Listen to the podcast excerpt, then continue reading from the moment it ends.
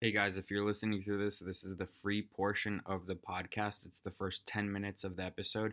Usually, episodes are about an hour or an hour and a half long, maybe even longer sometimes. I do two to three shows a week. So I suggest you subscribe, patreon.com forward slash RongoP.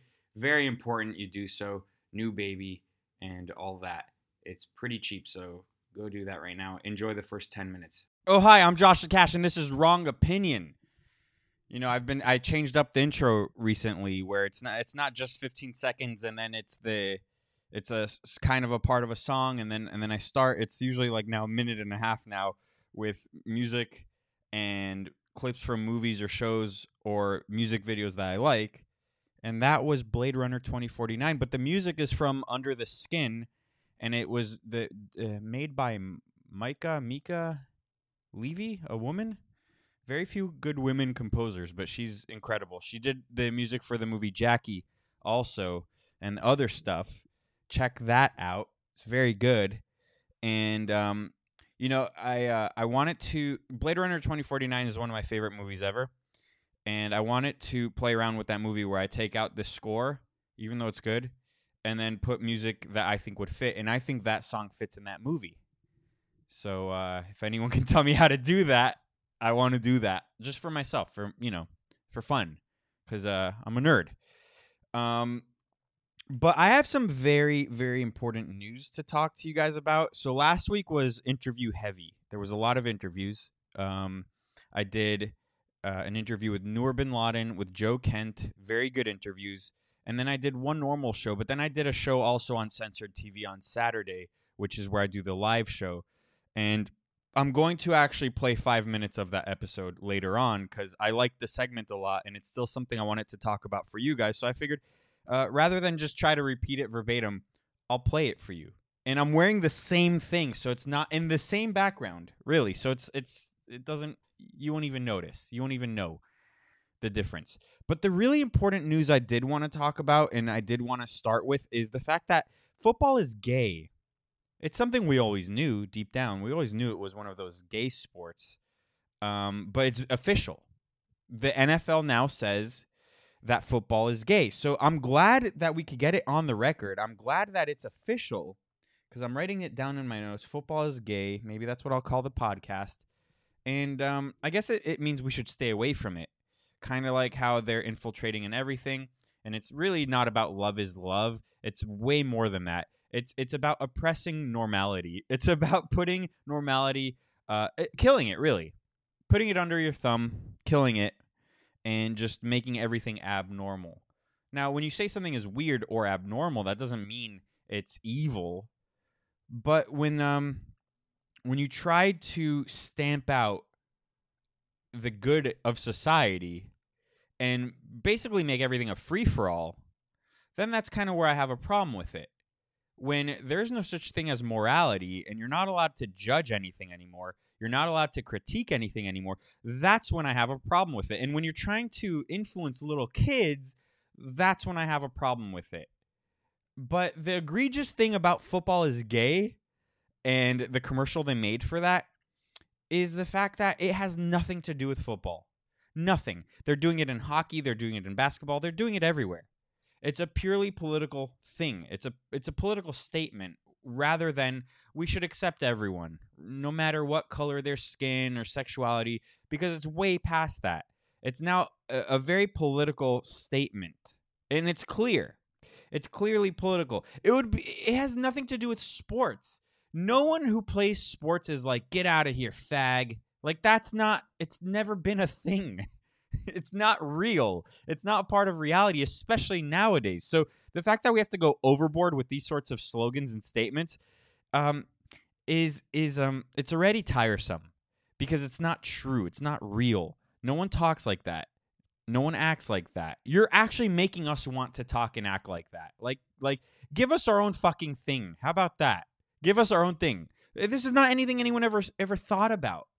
It would be as if um the zoo, your local zoo, your county zoo said gays welcome now. Where wait, what? They weren't welcome before? that it would be the same thing. So football is gay. Okay, cool. Noted. It's in my notes. I'm to send it to a notary. I'm gonna have a, a a guy put one of those one of those stamps that that's uh it's not a stamp but it's a thing with an emblem and it's made out of wax. I'm gonna have him do that like the old fashioned way, and then I'll send it off to the NFL, and then we can confirm that the NFL is completely gay, football is gay, and that's it. Move on. I'll play you the clip in a second, but before that, I gotta say rest in peace to Mike Gravel. My friends are dying. Basically, if you've been on this show, and Mike Gravel has been on an iteration of this show. I used to do a, a YouTube show eight years ago, and I was talking about Bitcoin before anyone was. I was talking about Bitcoin in 2012. I was interviewing all kinds of people about Bitcoin. Uh, and I, I had Mike Gravel on, but I've known him since 2007. I worked on his campaign in Florida, and I, I've never been a Democrat. I, I never will be a Democrat, but he's one of the honest, or was one of the honest politicians. I, I, I maybe agreed with 50% of what he stood for, but but the guy was a great guy. Um, and he was up against Hillary, he was up against Joe Biden, he was up against Barack Obama, and I drove him to the debate in in University of Miami, I think it was, and he had a crazy bodyguard with who'd take out his gun any any chance he could get. I mean, he never had to use it, but you know, he just liked to flash it. Uh, the guy was a little wacko, but um, Mike Gravel, he died. So if you've been a guest on this this show, there's a chance that you're going to die soon because so do so did uh, John McAfee. I'll get to John McAfee in a second. I did a whole uh, segment on him on Saturday's censored TV show, but the the fact of the matter is is that the John McAfee story is kind of dead, and I don't know if there was a dead man switch. Nothing is coming out. Maybe he's not even dead. Who the fuck knows? But Mike Gravel was a former senator. He ran for president in 2008. Um, I, I I met him. Um, I have a very interesting talent, and it's if I want to meet someone, I I can most likely get it done. And I met him because I, I my family used to own a magazine called Death and Taxes, and maybe you heard of it. And I didn't really work for the company, but I figured, oh, I can do an interview with him for the magazine. So I reached out. I I flew up to New York, did the interview with him we took this picture. It's a great picture, really cool. And uh, yeah, we we did an interview with him, and I'm looking. I have it framed up up on this wall, and I'm looking at the questions we asked. Uh, I think I asked him about 9/11. He did believe it was an inside job, um, but at the time, I mean, uh, it says th- this is the. I didn't write the the headline of the interview, but it says he's pro-choice, he's pro-gay marriage, he wants to get rid of the IRS, and he wants to legalize pot while he's at it. Now, back then, when I was more libertarian, that sounded all hunky hunky dory to me. Is that a is that a saying hunky hunky dandy to me or whatever? And you know, the the gay marriage. It's it's funny how naive I was back then because you didn't know about the woke culture. Back, it didn't exist. So gay marriage was yeah, love is love. They're not really trying to indoctrinate children or anything. Uh, there's no drag queen story hour, nothing like that. So sure, it made sense back then. But nonetheless, the guy was very interesting. This is a clip of Mike Gravel at uh, one of the debates in 2007. But that's before I had a chance to stand with them a couple, three times. It's like going into the Senate. You know, the first time you get there, you're all excited. My God, how did I ever get here? Then about six months later, you say, how the hell did the rest of them get here? and, and I got to tell you, after standing up with them, some of these people frighten me. They frighten me when, when you have mainline candidates that turn around and say that there's nothing off the table with respect to Iran, that's code for using nukes, nuclear devices. I got to tell you, I'm President of the United States.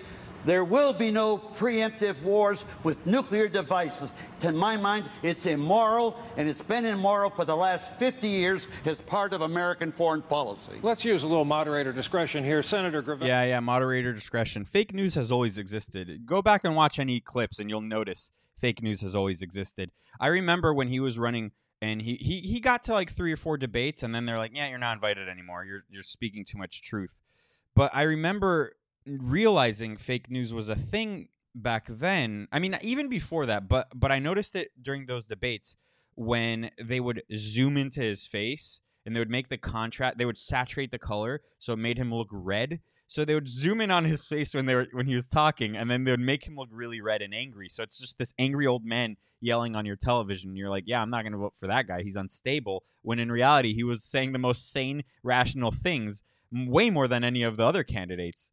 So uh, it was definitely an interesting, interesting time in my life, especially to meet him and to hang out with him. Very cool, very down to earth kind of guy. Um, uh, the last time I spoke to him was probably two or three years ago, and uh, I didn't I didn't want to just call him for nothing, so that's kind of why it was two or three years ago. Um, but but yeah, I mean, uh, you know, rest in peace, Mike Gravel. And if you've been on this podcast, you are probably gonna die soon. I really appreciate you coming back on. Because you're back on, I want to make you my foreign correspondent, and you're going to be the world's first foreign correspondent where we don't know where the fuck you are, and I'm never going to ask you where you are. But I think it's worth doing. I agree. Let's do it. Do you think he's really dead? I kind of I kind of feel like he's still alive.